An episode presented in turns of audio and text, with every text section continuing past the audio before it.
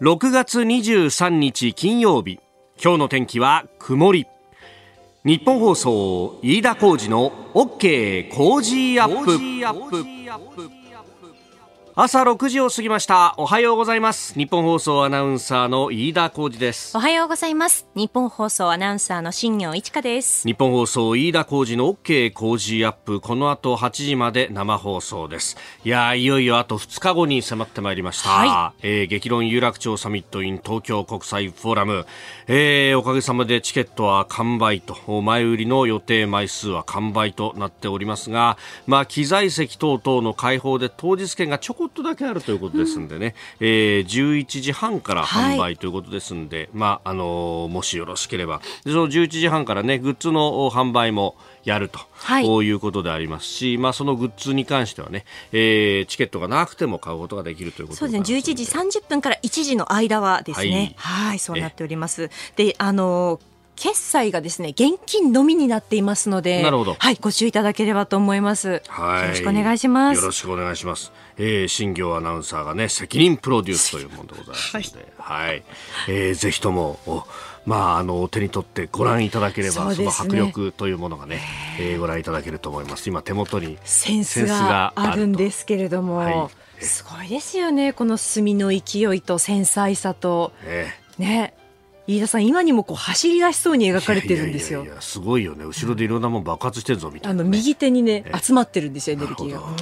えー、ぜひとも、はいえー、センスとタンブラーとそれからクリアファイルのセット、ねはい、えー、がございますんで、はいえー、3, 3つセットで買うとお得というのもね、あります。で、えー、メールいろいろいただいてます。高知から行きますよなんてね、芋けんぴさんありがとうございます。ありがとうございます。ね、あのー、地方から、えー、参戦いただくという方もたくさんいらっしゃってありがとうございます。できる限りですね、あのー、まあ、3時から開演ということなんですけど、うん、まあまあ6時、うん、6時半、6時、6時過ぎぐらいにはね、えー、終われるように、えー、今あ、調整をしておりますんで、はい、まあ、あらかたのところは最終の新幹線には間に合うかなという感じでありますんで、えー、ぜひよろしくお願いします。ますえー、それからね、あのー、世界配信という形で、まあ、配信チケット今、あ売ってる真っ最中で、えー、こちら税込み4400円、えー、7月2日、まあ、あの、翌週の日曜日、日付が変わる、月曜に日付が変わる直前までは、アーカイブの使用も可能ですんでね、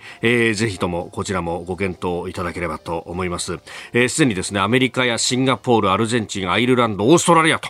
えー、様々なところからご購入いただいているという情報も入っておりますんで、はい。えー、ぜひね、あの、世界同時リアルタイム配信で一緒に考えていければというふうに思っております。まあ、開園日本時間のお昼3時ということはありますんで、ちょうどヨーロッパのあたりだと、えー、日付がね、うん、どうなんだろう。あ、アメリカだと日付が変わるぐらいのタイミングで、ヨーロッパだと朝方ということになりそうだと、こういうことでございますが、あ、あのー、どうしても深夜早朝で無理だよっていう方はですね、ぜひ、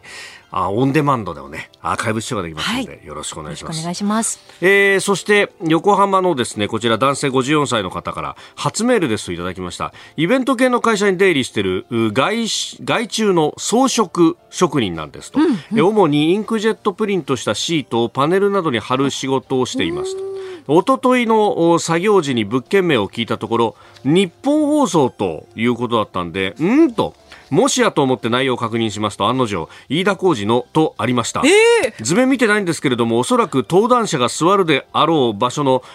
囲いパネルなどなどの張り込みなどをしてきましたと。当日現場への参戦は叶いませんでしたが配信を申し込んだ直後に、えー、番組イベントに多少関わることができて光栄ですと、えー、当日の成功を祈っておりますといただきました。いやありがとうございます。いやあなたが貼ってくれたそのパネル、ね、え、えー、おそらく、あの、東京国際フォーラムの舞台のですね、まさにど真ん中に配置されるというもんだろうと思いますんで、いやありがとうございます。本当ね、やっぱりこう、イベントってのはたくさんの人が関わってくださるんだな、ということをね、本当になんか、あの、作ってみて、ちょ多少関わってみると、よりそれを実感するな、という感じがあって、こういう立て込みもそうですしね、えー、温厚効果とかもそうですし、また、あの、車の誘導とかね、いろいろお弁当とかねいろいろこう携わってくれてる人がたくさんいるなとね、えー、そういった皆さんに支えられていよいよ6月25日を迎えるということであります。もうあと一歩ね、えー、配信で皆さん一緒に考えましょうと。私まさにですね、えー、今日は最後のお訴えに参ったという次第であります、えー、ぜひですね、一緒に考えていければと。そして共に希望を見出しましょうということで、6月25日、えー、やっていければと思いますんで、はい、えー、ぜひとも、えー、配信チケットはまだまだ売るほど、本当に売るほど無限にございますので、皆さんよろしく、よろしくお願いいたします。あなたの声を届けますリスナーズオピニオン。この傾向ジアップはリスナーのあなた、コメンテーター、私、田新業アナウンサー、番組スタッフみんなで作り上げるニュース番組です。えー、ぜひメールやツイッターでご意見お寄せいただければと思います。えー、今朝のコメンテーターは外交評論家内閣官房参与三宅邦彦さんこの後6時半過ぎからご登場、えー、まずは米中の外相会談総括とということ、まあ、アメリカと中国の間のね、えー、関係について掘り下げてまいります。そしてニュース7時またぎは、あタイタニック号をね、えー、見に行ったというこの潜水艇タイタン、えー、今ね、あの生存絶望的だというようなニュースも入ってまいりましたけれども、その一部が見つかったということ5人全員が亡くなったとみられるということをアメリカメディアなどが報じております。えー、現地で取材をしてます共同通信ニューヨーク支局の稲葉俊之記者とつないでですね、その様子、報道ぶりなども聞いていきたいと思います。それから7時10分過ぎおはようニュースネットワークのゾーンはそのアメリカではですねインドのモディ首相がアメリカを訪問しておりまして首脳会談も行われています、まあ、両国の狙い等々その歓迎ぶりというところについても伺ってまいります。こちらはですね近畿大学教授で元 NHK ニューデリー支局長も務められた広瀬博美さんという方と電話をつないで、えー、詳しく伺ってまいります、えー、そして教えてニュースキーワード78年目の沖縄慰霊の日、えー、組織的な戦闘が1945年6月23日に、まあ、あ事実上終わったとというふうにされている日であります、えー、そしてスクープアップのゾーンは変わるイスラエルということで、えー、この間、えー、三宅さんがイスラエルを訪問されたということもありますのでその最新の事情も伺ってまいりますここが気になるのコーナーです。スタジオ長官各紙が入ってまいりました。えー、今日のまあ紙面はバラバラという感じであります。朝日新聞は、えー、今日が沖縄慰霊の日であるということで、えー、特集記事というかね、ルポルタージュ的な、えー、祖母の沖縄戦、孫が漫画に父が語る、えー、ブルーロック原作者あ、とにかく事実を伝えたいということが一面であります。えー、それから読売は脳の仕組みデジタル再現、産学連携、治療方針薬開発という、えー、文科省がデジタル空間上に人の脳の仕組みを再現して、えー、認知症やうつ病など脳神経に関わる病気の克服を目指す、えー、大型研究計画を始めると。まあ、あの、総理のね、えー、国会が閉まったところでの会見の中でもこの認知症に関してっていうのは言及がありました。まあ、その辺からということのようであります。えー、それから毎日新聞は柏崎刈羽原発について、えー、東電の適格性再確認へ規制委員会、えー、対策不備相次ぎ柏崎刈羽再稼働ということで、まあ、テロ対策の不備、まあ、ID の使い回し等々があったとされているというようなところですけれども、まあ、こういった記事が出てきております。えー、そして産経新聞はロンドンで行われているウクライナ復興会議について。ウクライナ支援計8.5兆円。復興会議声明、えー、欧米など拠出合意と。いうことであります。まあ、あこのあたりにね、えー、ついてはまあ後ほどまた、えー、今日のコメンテーター三宅邦彦さんと深めていこうと思っております。そして気になる記事なんですけれどもね、えー、読売新聞がここへ来て、あのー、福島第一原発で、えー、溜まってい、えー、き行っているトリチウム水、まああのー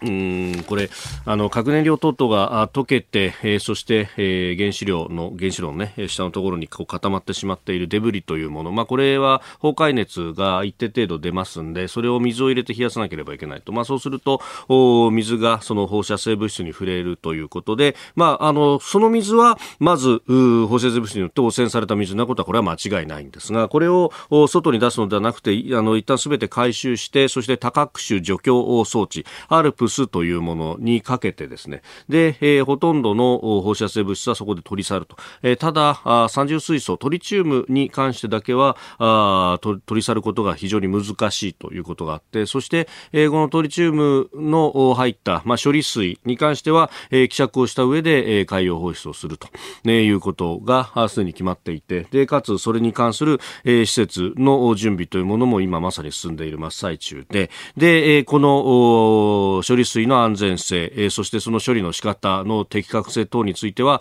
えー、東電や日本政府が言うだけではなくて、えー、IAEA 国際原子力機関の専門家たちが、しかも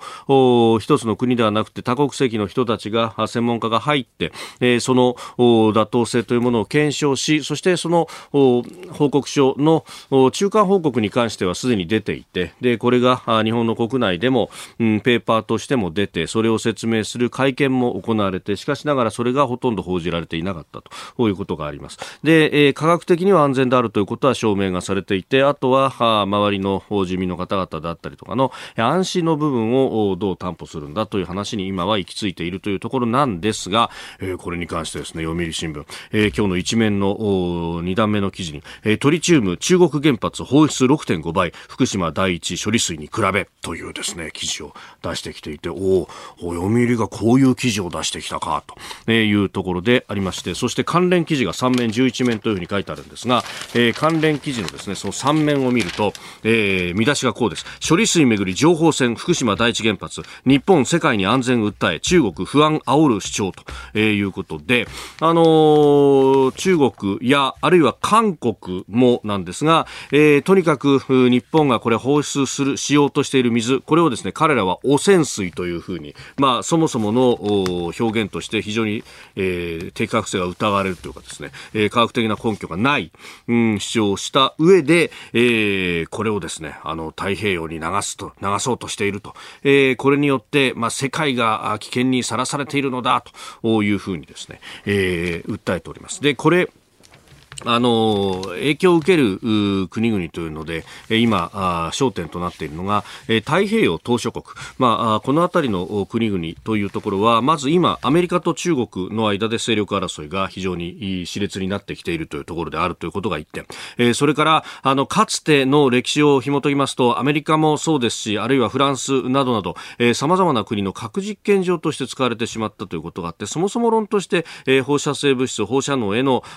忌避の考えが、反原子力という考えが根強いということで、えー、中国がこうした不安を煽る主張をしたときに、それが、えー、スポッとはまってしまうという恐れがあると。まあ、それもありますんで、日本政府としてもですね、各国に、えー、総理からあ手紙を出したり、えー、あるいは、あ様々なですね、えー、科学的な根拠を示しながら、うん、安全性を世界に対して訴えているというキャンペーンを張っているんですけれども、まあ、これ非常にい情報戦になっている。えー、さらにそこに韓国国が特に韓国国内の政治的なうん動きの中で、えー、韓国野党がですね、えー、非常にこれを煽っていると、えー、核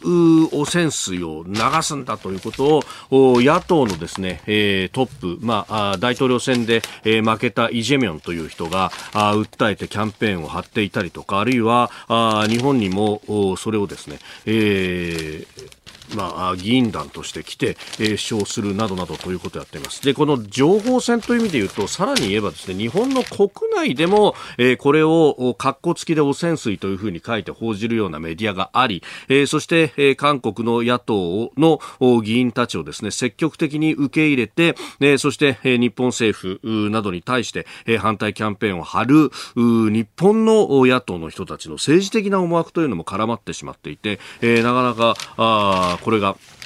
うまいこと伝わらないと。ただ、IAEA も妥当と評価している、えー、そして WHO が飲料水としての基準で飲んでいいですよという水に定めた、えー、その基準のおよそ7分の1であるということも読売は出しているんですが、まあ、こういった数字的な根拠を見るとですね、まあ、妥当であると。そして、えー、中国だけではなくて、えー、先進国西側の原子力発電所であったりとか、各の再処理施設などなども、えー、もっともっと濃度の濃い、えー、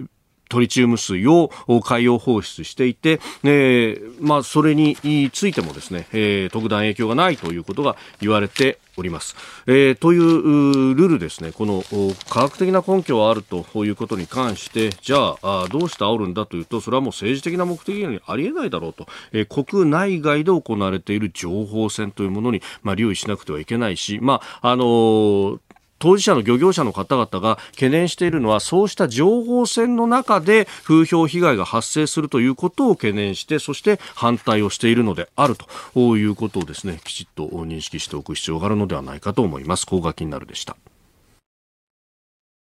さあ、この時間からコメンテーターの方々ご登場です。今朝、外交評論家大学官房参与、三宅邦彦さんです。おはようございます。よろしくお願いします。えー、今週もいろいろ外交動いておりましたけれども、はい、あの、アメリカのブリンケン国務長官と、まあ、中国の首脳、習近平国家主席ともね、まあ、面会したとか会談したとかいろいろ言われますいろいろありましたね。ねまあね、はい、ブリンケンさんは進展があったって言うんだけど、うんはい、まあ、これね、成功だったか失敗だったか、もう、そんな話じゃないと思う。そんな話じゃない。10年、20年これから喧嘩やるんだから、はい、勝ったら負けたりするわけよ。でもう今回は進展があったとブリンケンさんは言ってもね、はい、まあマイナス10点がマイナス5点になってプラス5点だからね、うん、でもマイナスはマイナスでしょうと。確かに。つまり大したことないっていうことですよ、はい、中国はあのやっぱりトップレベルでやりたい。トップであの話つけりゃね。トップ同士で、トップ同士でやる。だからブリンケンなんでそんなものとしもしもべだろうとしもべてやってもしょうがないと。大将出してこいと、うん、そうそう。だからあのしもべに会ってやったと。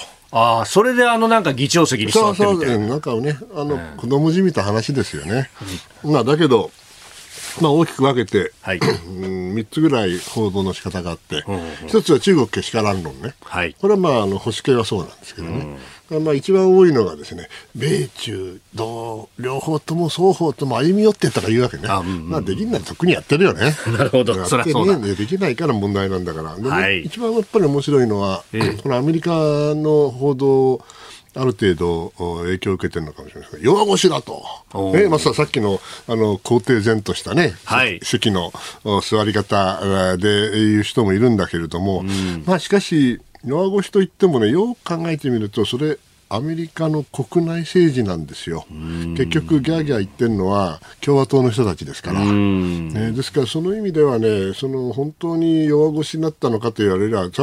気遣ったかもしれませんよ、はい、でもああいうふうにやらなかったら他に中国がやりようないんだからね。もう何十年も同じやり方してるわけだから、はい、ですからその意味では私は、えー、あの、えー、そんなにあの大成功でもないしそんなに大失敗でもないしほっとけとは言わないけど、はい、まあ、あの長い目で見なきゃいけないんじゃないかと思っています。はい。あの動画なんだっていう話をね、えー、三宅さんはおっしゃいますよね。そうそうそう動画ですからね。ああ言って写真で切り取りであの一瞬でっていうんじゃなくて、そうそう。う大きな流れを見れば、はい、そう決して中国はイケイケどんどんではないと思いますよ。えー、まずはここが気になるプラスでありました。三宅さんには今日も8時までお付き合いいただきます。よろしくお願いしますついに世界へのイベント配信が決定。日本最大級の討論イベント飯田浩司の OK コージーアップ激論有楽町サミット in 東京国際フォーラム。最強の論客たちが集結し大激論。当日会場に来られない方も画面越しに熱いトークをご体感ください。国内はもちろん海外にいらっしゃる方もご覧いただけます。有楽町からの熱気海を越えてあなたに届け。6月25日日曜日日本時間15時開演。イベント終了後1週間のアーカイブ付き。画面の向こうのあなたも日本の未来を一緒に考えましょう。詳しくは有楽町サミットで検索。あなたと一緒にニュースを考える飯田浩二の OK 工事アップ、えー、ではこの時間取り上げるニュースこちらです。潜水艇タイタンの一部が見つかる。アメリカの沿岸警備隊は北大西洋に沈没した豪華客船タイタニック号の残骸からおよそ500メートル離れた地点で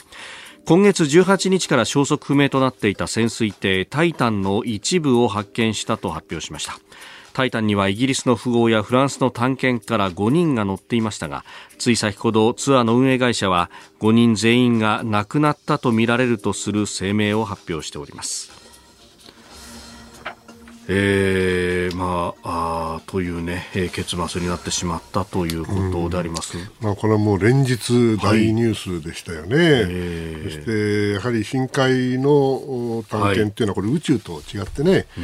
ー、なかなかその今まで国があの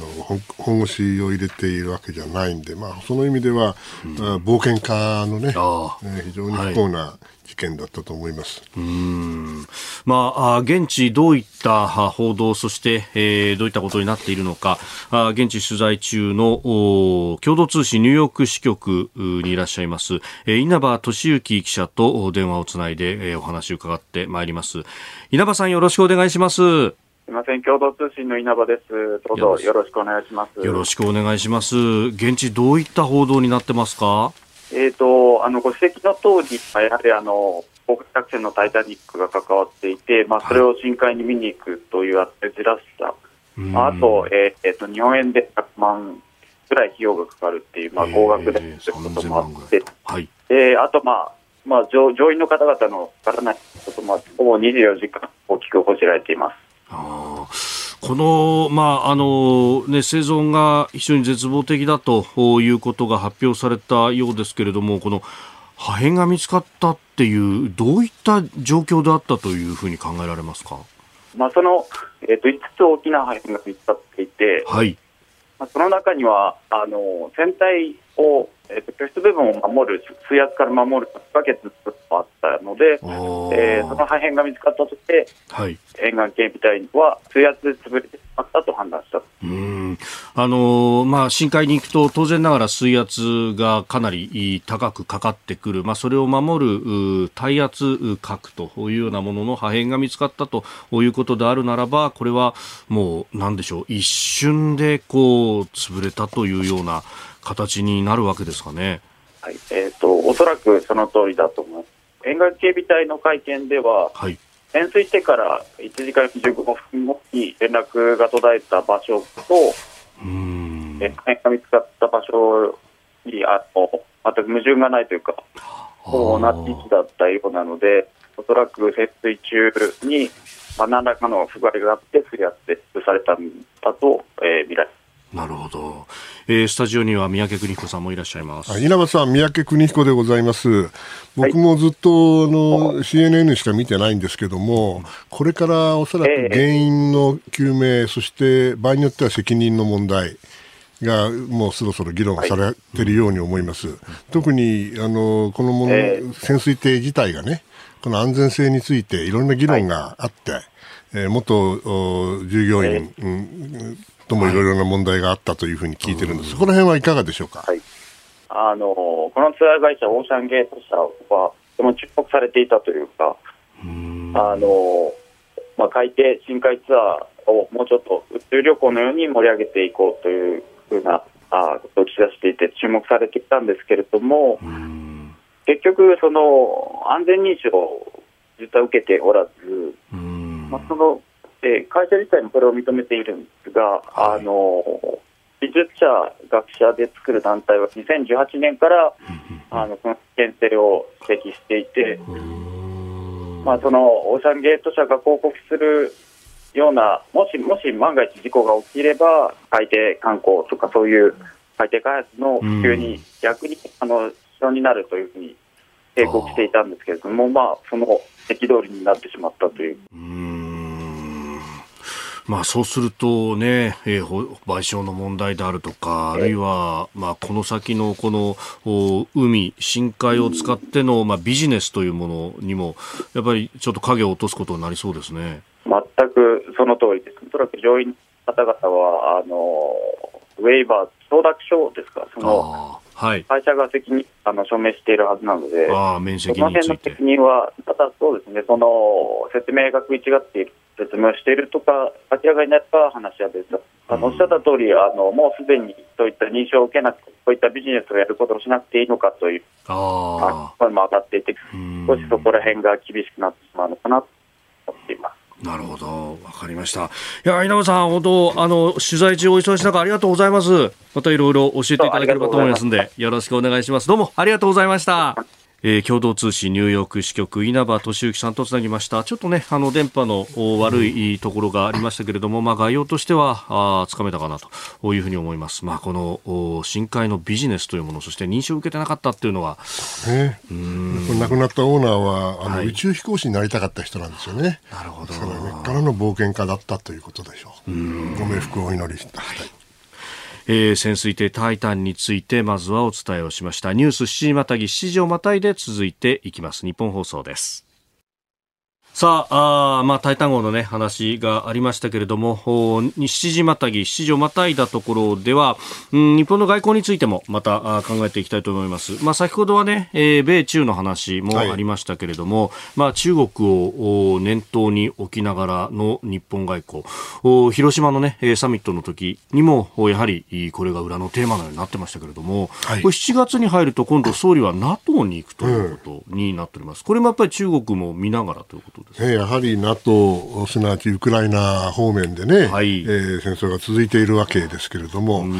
ー、去年も確か、あの、はい、そうでしたね。首脳会議、ね、その意味では、あの、これから定例化していくかもしれませんね。えー、でね、私はあの非常に大事な動きだと思っていて、はい、えー、やはり今までは、インド太平洋地域、もしくは東アジア地域と呼んでた、あのは別のもの、中東は別のもの、はい、ヨーロッパも別のもの、まあ、なんとなく、ええ。という感じだったわけですが、はい、今やね、うん、イランと、中国と、そしてロシアが、まあ、結託と言ったら失礼だから、うん、ね、連携をしてですよ、はい、イランの無人機がウクライナで使われてるんですよ、うんうんうん、で中国がどんな支援をしてるか知らないけれども、そういった時代になった時にねヨーロッパと中東とインド太平洋地域はこれもう一つになりつつあるでしょっていうのが私のまあ、いつも言ってることなんですよね。でその観点から、日本の首相が去年ですけれども、はい、えー、NATO の首脳会議に招かれる、えー、ね、そして支援を、えー、するしていくわけですよね、うん、そしてサミットは広島であって、はい、そしてウクライナの問題と、それから実はあインド太平洋、特に中国の問題、これは連携してるんですよってことが出てきた、うん、だけどもう一つ、欠けているのが、実は中東なんですよね。うんで今回、えー、報道しか私は知りませんけれども、えー、総理が今度、中東の湾岸諸国を回るという話がありますよね、はい、このね、NATO の首脳会議の後にと、ね、これはもう非常に時期を得たものだと思っています。やはりこの3つの地域というのが、密接に連携をしていて、はい、そしてどの一つの地域でもその抑止が破れれば、えそれはあの強力な NATO があればロシアを抑止できるし、強力安定したあ中東があればイランを抑止できるし、そして、えー、日米が頑張って、えー、他に国々が一緒にやれば、もしかしたらインド太平洋地域で現状が維持できると、これで初めて世界中のその力による現状変更はだめよという声がね、一つになるんですよね。そういう意味では私は非常に大事なあの旅行になるんじゃないかなというふうには思っています。これ、やはり一個でもかけると、他のところでもという恐れが出てくるそうですね、やはりあの例えばですよ、はい、あの、そんなこと起きてほしくはないけれども、万が一、例えば、はい、イランが核兵器を開発しちゃいましたと、うん、はい。ね。えー、そしたらね、イスラエルは黙ってないですよね、周りのそのサウジアラビアだって、もしかしたら核武装するかもしれない、そういうことを考えたときに、やっぱり現状維持を頑張らなきゃいけないとなると、はい、やはりあの地域を安定させる、そしてあれの地域がなんか暴発でもしたらどうなるんですか、日本の原油の9割はあそこから来るんですよ。そうですよね。それみんな今まで分かっていて、1973年から分かっているんだけど、つい忘れたいんだよね。忘れちゃうわけですよ。オイルショックの後そう、だけど、あの思い出すとやっぱりそうだ。いまだに9割ですよ。そういうことを考えるとね、やはりあのどの地域も一つでも、あの穴があってはいけない。え一つ一つをちゃんとしっかりと、そして3つ連携して、えー、現状を維持するということが日本の国益なんだと。いうことを学ぶ時期だろうなと私は思っています。今、そのロシアの正面に関してはあウクライナとの間の、はい、このお、まあ、ロシアのウクライナ侵略ずっと長引いてきていると、はい、これは抑止が破れたとまではいかないけれども、もう破れちゃったんですよ。やっぱり破れたってことですか、ね、そういうロシアがウクライナに入った時点でね、実はもうあれで失敗なんです。起こさせちゃったという、で。すからもうあの、はい、あとはダメージコントロールしかないんですけど、それを中東とインド太平洋地域で同じようなことを起こしてはいけないんだと。いうのが大事なポイントだと思います。まあ本当、だから人事じゃないっていうことじゃないんですよね。だけど、まあ今のところうまくいってるから、誰も考えないんだけど、何、はい、かあったら、みんな大騒ぎするはずなんですけど、大騒ぎするの分かってんだったら早く準備しろよっていうのが私の意見なんですけどね。うんえー、来月、まず NATO の首脳会議に出席、その後、サウジアラビア、アラブ首長国連邦、カタールという3カ国も訪問予定であるということが、まあ、あのこの間の記者会見の中で、ね、そうですね、えー、そういったことが非常にいいと思います。えー、ニュース C またぎでありました。ここでポッドキャスト YouTube でお聞きのあなたにお知らせですラジオ局ニッポン放送飯田浩司の OK コージーアップ週末増刊号を毎週土曜日の午後に配信しています。1週間のニュースの振り返りニュースの予定やコメンテーターのラインナップをご紹介しています。後半には Cozy up コメンテーターがゲストと対談するコーナー。今月はジャーナリストの有本香里さんとイスラム思想研究者の飯山あかりさんにご登場いただき中東をテーマにお話を伺っていきます。週末もぜひチェックしてください。おはようニュースネットワーク。取り上げるニュースはこちらです。アメリカとインドの首脳会談両国の狙いはいかに？アメリカのバイデン大統領は22日ホワイトハウスでインドのモディ首相と会談を行いました。会談後インドのモディ首相はアメリカとインドの両国が未来に向けた強力な協力関係を築いていると述べております。えー、インドのね、モディ首相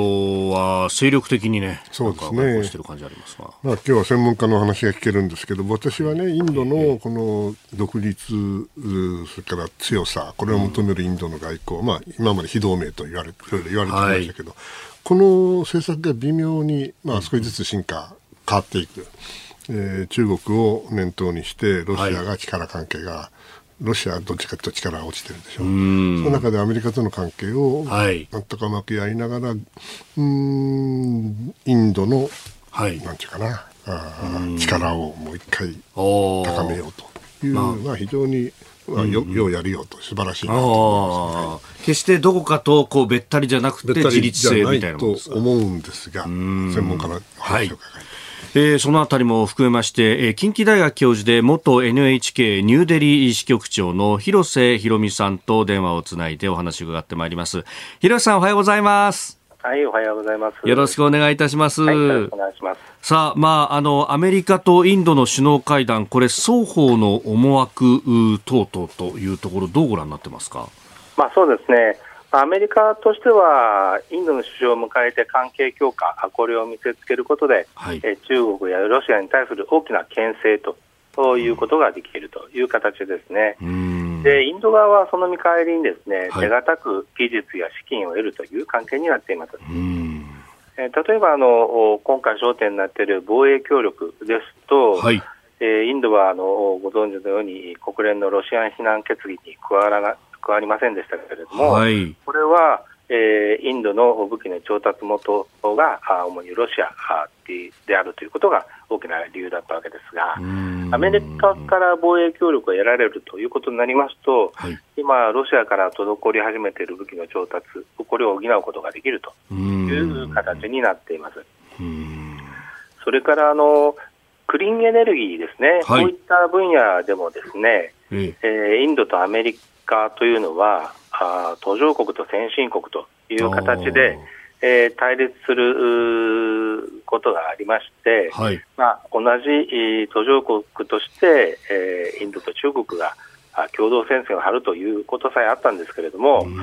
えー、これからですね脱炭素化に向けてアメリカの協力が得られればですね、はい、えー、クリーンエネルギーの分野これえー、中国に少しインド、水を開けられてますけれども、うん、この中国に追いついていくっていうこともできるということになります。うん。今回ですね、はい、あの、テスラのですね、イーロン・マスクさん、はい、えー、モディ首相と会談しまして、えー、テスラがあの電気自動車などインドでの事業を拡大するということなんですけれども、はい、まあ、インドにとってはですね、まあ、大型の投資を受け入れて、えー、クリーンエネルギーも推進できるしと、えー、しかも国内の製造業の力を上げる、まあ、いわゆるメイクインディアもこう3つ一気に達成できるということで、まあ、インド側としては願ったり叶ったりという話になっていますこれ、インドとしては、先ほどね、そのインドのいわゆるその非同盟外交というものも変わりつつあるという三宅さんの指摘もありましたけれども、広瀬さん、どうご覧になってますか、まあ、そうですね、えーとまあ、インドがですね、まあ、アメリカに接近する狙いと、はい、いうことでいうと、まあ、インドは中国との間で国境紛争を抱えていますので、まあ、アメリカとの関係がまあ非常に重要ということになります。だこれもう少し深く見ていくとですね、はい、あのインドがあ外交とですねビジネスをミックスさせる、いわゆるディール外交でですね、えー、武器とかエネルギーとかいった、こういったあのインドが欲しいものをですね着実に、はい、あのしたたかにね、あの手に入れているといったことがあります。まあ、例えばあの、えー、2020年にトランプ大統領がインドを訪問した際にはですね、はい、えー、アメリカはインド海軍に、潜水艦をレーダー探知する哨戒ヘリですね、これを提供するようなことをしています。これはあインド洋で活動を活発化させる中国に睨みを利かせると、まあ、いうことにもなっているので、まあ、本当にインドはしたたかな外交をしてるっていう感じがしますね。えー、さあスタジオ三宅邦彦さんもいらっしゃいます。あ三宅でございます。広瀬さん、すみません。あの、一つ伺いたいのはね、はい、えー、私は、あの、実はこのアメリカとインドのハイテクのね、議論をしているときに、はい、実は、僕が一番注目しているのはイスラエルなんですよ。イスラエルとね、インドの関係っていうのはね、われわれ必ずしも十分見ていないんだけれども、かなり進んでいると思うんですね。今おっしゃったそのハイテクの分野では、アメリカとイスラエルっていうのはこれ、もう一体とは言わないけれども、非常に近い。この辺の動きを、あの、広瀬さんどうご覧になってますでしょうか？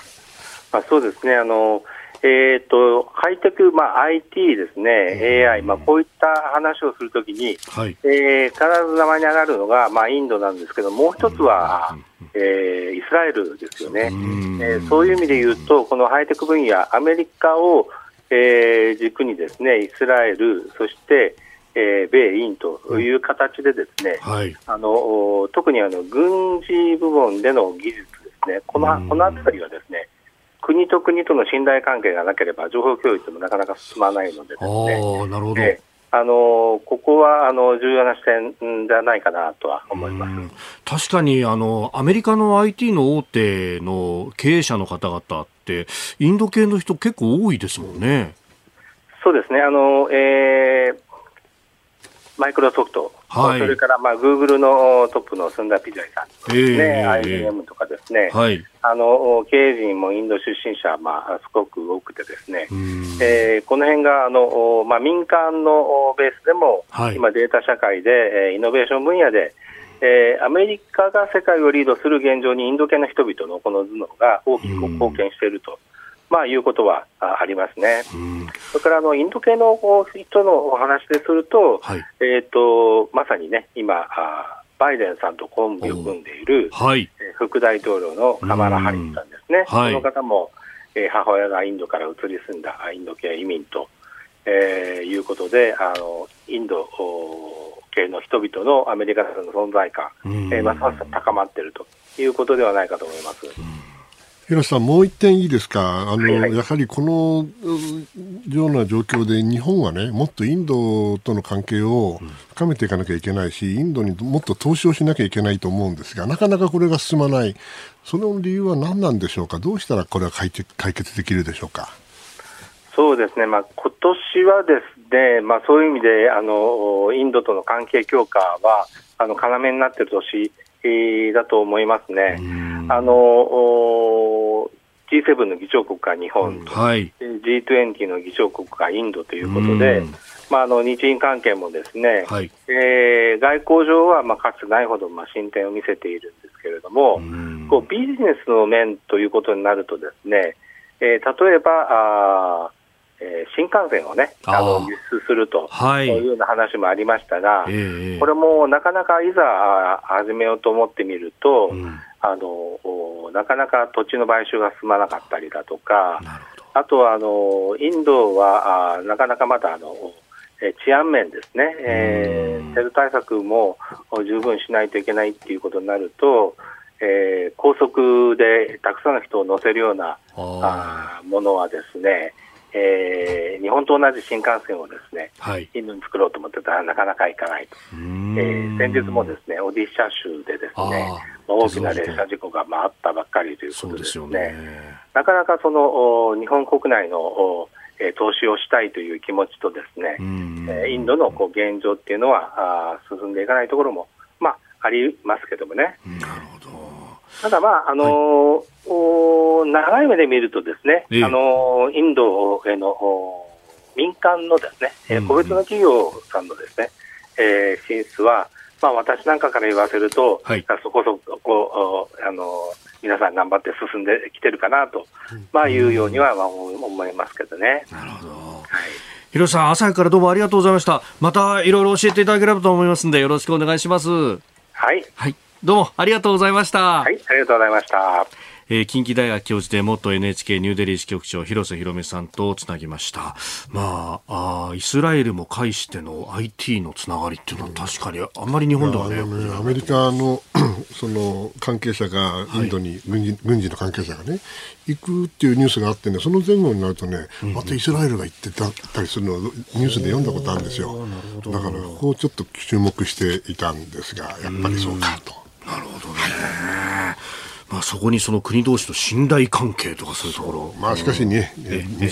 え米印同盟ができるわけじゃないですから、ね、ではないと。えインドはしたたかですから。なるほど、はい、それも考えておかなきゃいけない。はい。はい、えー、おはようニュースネットワークでした。えー、そして来週のコメンテーターの皆さんは、26日月曜日が東京都立大学法学部教授の谷口浩一さん、27日火曜日ジャーナリスト有本香里さん、28日水曜日数量政策学者高橋洋一さん、29日木曜日ジャーナリスト鈴木哲夫さん、そして30日金曜日、外交評論家内閣官房参与三宅邦彦さん、え、連投という形で、来週も一つ。そうだ。よろしくお願いします。よろしくお願いします。えー、そしてですね、来週1週間は特別企画、西日本豪雨から5年ということで、えー、災害からの復興や対策について、日替わりのテーマでリポートしてまいります。初日月曜日担当は内田祐樹アナウンサー。えー、現場にね、直接入って取材をしてきてくれました。はい、ポッドキャスト、YouTube、ラジコ、タイムフリーなどでもチェックをお願いいたします。そして同じく、ポッドキャストで配信しているプログラム、日本放送報道記者レポート2023のお知らせです。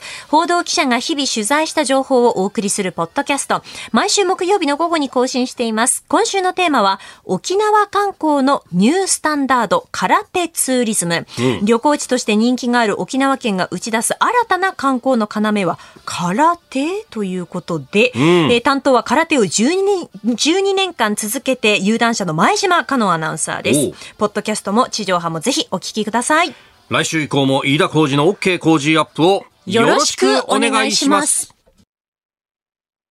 えー、ではこの時間取り上げるニュース教えてニュースキーワードです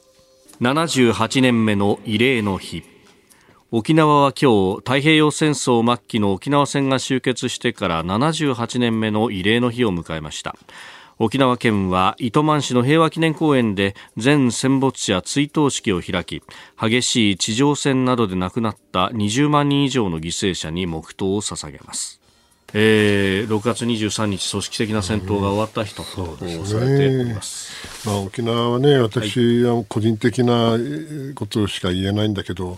あのものすごいご縁がありましてね、はい、あの義理の親父は沖縄返還交渉をやってあそうですで私自身は外務省北米局でね、地域協定やったんで、沖縄が一番大事だったし、はい。えーまあ、それだけじゃなくてね、なんとね、えー、なんと言っていいのかな、あのね、息子のね、嫁さんもね、えー、沖縄の縁がある人なんですよ。そううん。ですからね、とってもあの沖縄にはもう、そもそも、ものすごい、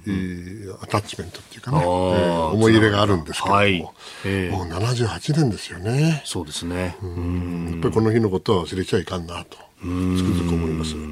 で今回はねなかなかあのおいろいろな事件もあった後だから、はい、おそらく大変だろうなと思いますよね警備がね。うん。そうですよね。まああ去年、うん、沖縄があ本土にね、えー、復帰してえー、50年というところを迎え、うん、そして、まああね、総理の警備という面で言えば、うん、うん元総理が亡くなる暗殺の事件もあり、そして、えー、選挙中に爆弾がね、投げ込まれるという事件もあった後だけにと。いうところもね、うん、えー、まあ、現地のその警戒体制というものもありますし、まああの新型コロナの影響でその開催規模というものはかなり狭めて、えー、やりやってきたということもありますんで、まあ、今回も玉城デニー知事ご遺族の方々そして岸田総理衆参両院議長らが招待されているという形であります。まあ、78年経ってというところですけれども、やっぱりこのね、周辺の情勢等々が刻一刻変わる中でというと、なかなかそのね、えー、受け止め方というのも変わってきますよね。まあね、あの、第二次大戦、太平洋戦争の中で、はい、やっぱり最もその、激戦になった、うん、えー、まあ、人口の多いところではね、まあ、各島はありましたけれども、はいえー、もう沖縄は例外的にそうなんで、うん、これはもうあの決して我々は捨ててはいけない。はい。やはり民間人を犠牲にしないような、はい、あということを常に考えなきゃいけないなと思いますね。うんまあね、えー、ここへ来てその解放と開示の関係であったりとか、そうその国民保護の活動をどうするというあたり、はい、あのちょうどというかなんというかあ演習をね、えー、昨日あたりしたという報道が流れているばかりです。すね、この間石垣島行ったけど、あそうですか。石垣島でのあの駐屯地があるんですね。えー、えー、ありますね。ね、うんうん、あの普通はほら沖縄って意外と自衛隊厳しいじゃないですか、はい、そこ行ったらですね旗がいっぱい立っててね頑張れ自衛隊。ありがとう自衛隊って、えー、こういうこともあったのであります。えー、今日のキーワードは78年目の慰霊の日、えー、沖縄慰霊の日についてでありましたさあ続いてここだけニューススクープアップですあそろそろ恋しくなってきたじゃないですか。恋しいね。恋しいね。ですよね。恋しい恋しい。じゃあ参りましょう。うん、この時間、最後のニュースを、スクープアップはい。ノーコメント。はい、出てきました。はい。変わるイスラエル。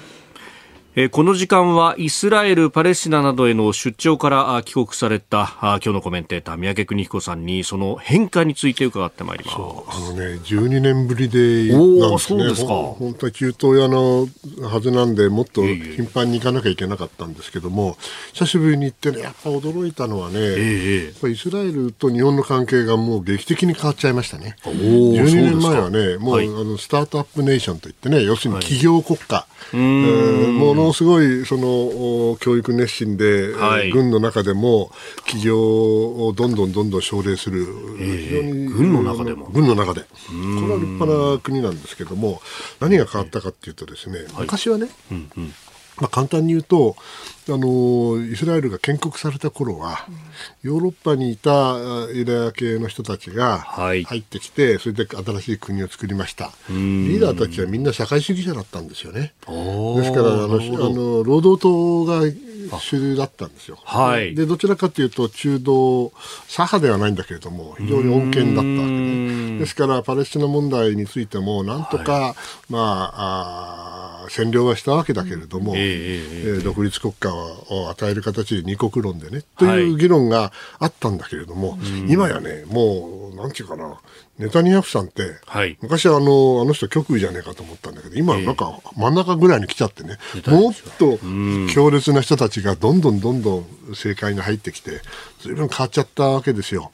その結果ね、もう全然そのパレスチナ問題については進展が最近ない。はい。で、パレスチナに行ってみるとね、まあ、日本は一生懸命やってるんですよ。日本の支援でね、まあ、JICA を中心に、はい、えー、いろいろなあのプロジェクトが立ち上がってるんで、それは良かったんですけども、実際にあのパレスチナで2000、はい、確か6年だったかな、以来ね、はい、大統領選挙がない。